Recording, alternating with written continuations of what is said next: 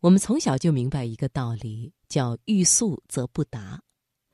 其实做很多事情的时候，我们都会发现，越是用力，反而适得其反。而怀着一颗轻松的平常心，才有可能会收获不一样的惊喜。好，下面呢，我们就一起分享林清玄的散文《心静下来就闻到了香气》。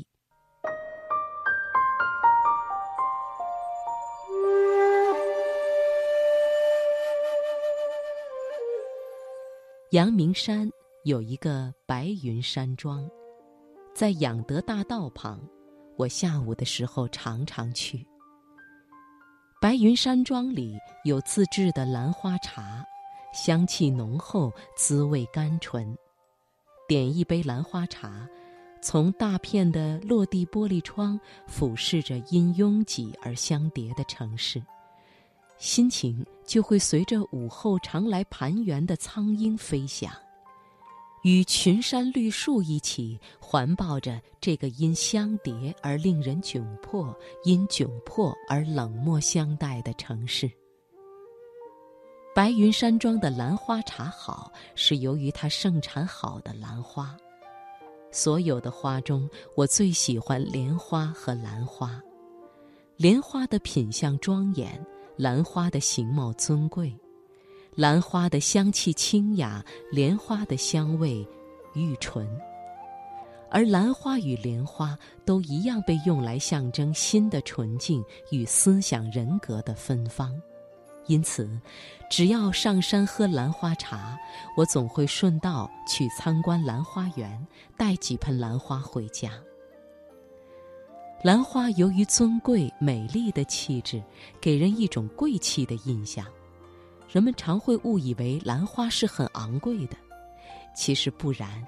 一盆兰花大约只有一束玫瑰的价钱，而玫瑰花通常只有三四天的生命，而兰花却可以在案头放一整个季节，凋谢了之后，隔年还会再开。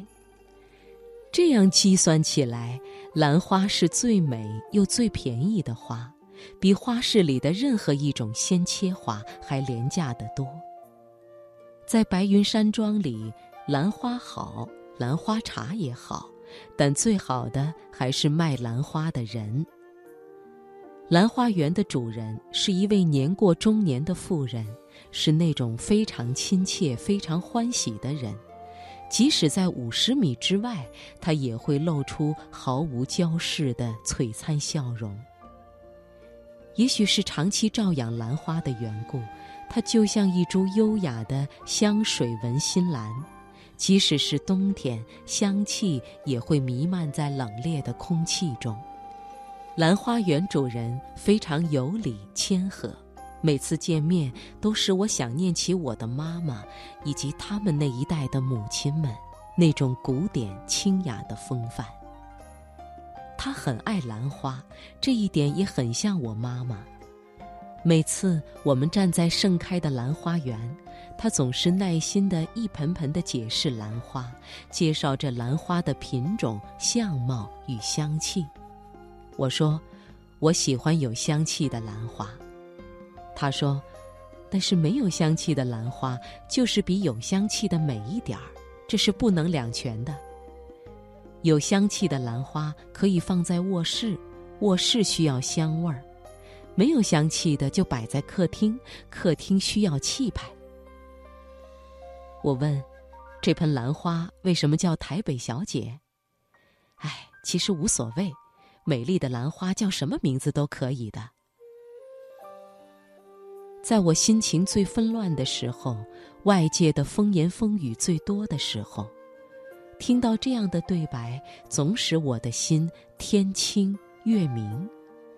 外界或许可以给我很多名字、很多形容，或者这个世界竟有人不喜欢兰花、污蔑兰花，但这都无损于一朵兰花美丽的存在。有一天黄昏，我和妻子一起上山喝兰花茶。喝完茶，我们像往常一样去逛兰花园。园主依然以灿烂的微笑迎接我们。他向我们介绍新开的几种有香气的兰花。他一边说，我一边仔细地嗅闻空气，却什么香气也闻不到。好像什么香气也闻不到啊！我说。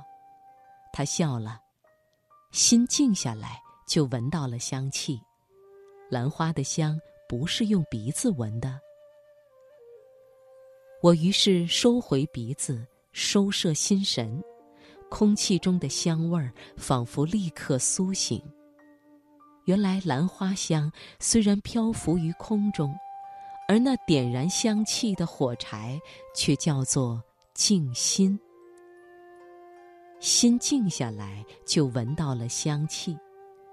下山的时候，我一直品味这句话，并收摄心神。感觉到车厢中被香气所冲塞，甚至溢出车窗，流向山中。我对妻子说起，在我很小的时候，经常跟随父亲到深山里采集野生的兰花。爸爸曾经严肃地告诫我，寻找空谷幽兰最要注意的就是百步蛇。我问爸爸，兰花与百步蛇有什么关系呢？爸爸说。野兰花与百步蛇生长的高度、纬度、湿度、温度都是一样的，因此，传说兰花生得最美的深山，也正是百步蛇最多的所在。许多不明就里的采兰人就那样丧生于百步蛇的毒液中。爸爸说：“所以找到最美丽的兰花时，要先看看脚下。”野兰花与百步蛇的意象深印在我的脑海中，它不只是山野生活真实的告诫，也是实际人生的智慧之言。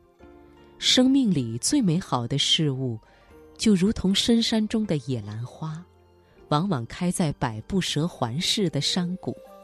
但是从来不会有采兰人，因为百步蛇就失去寻找兰花的坚持与勇气。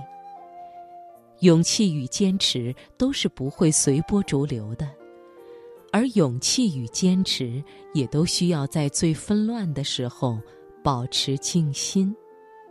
对，保持静心，心静下来，就闻到了香气。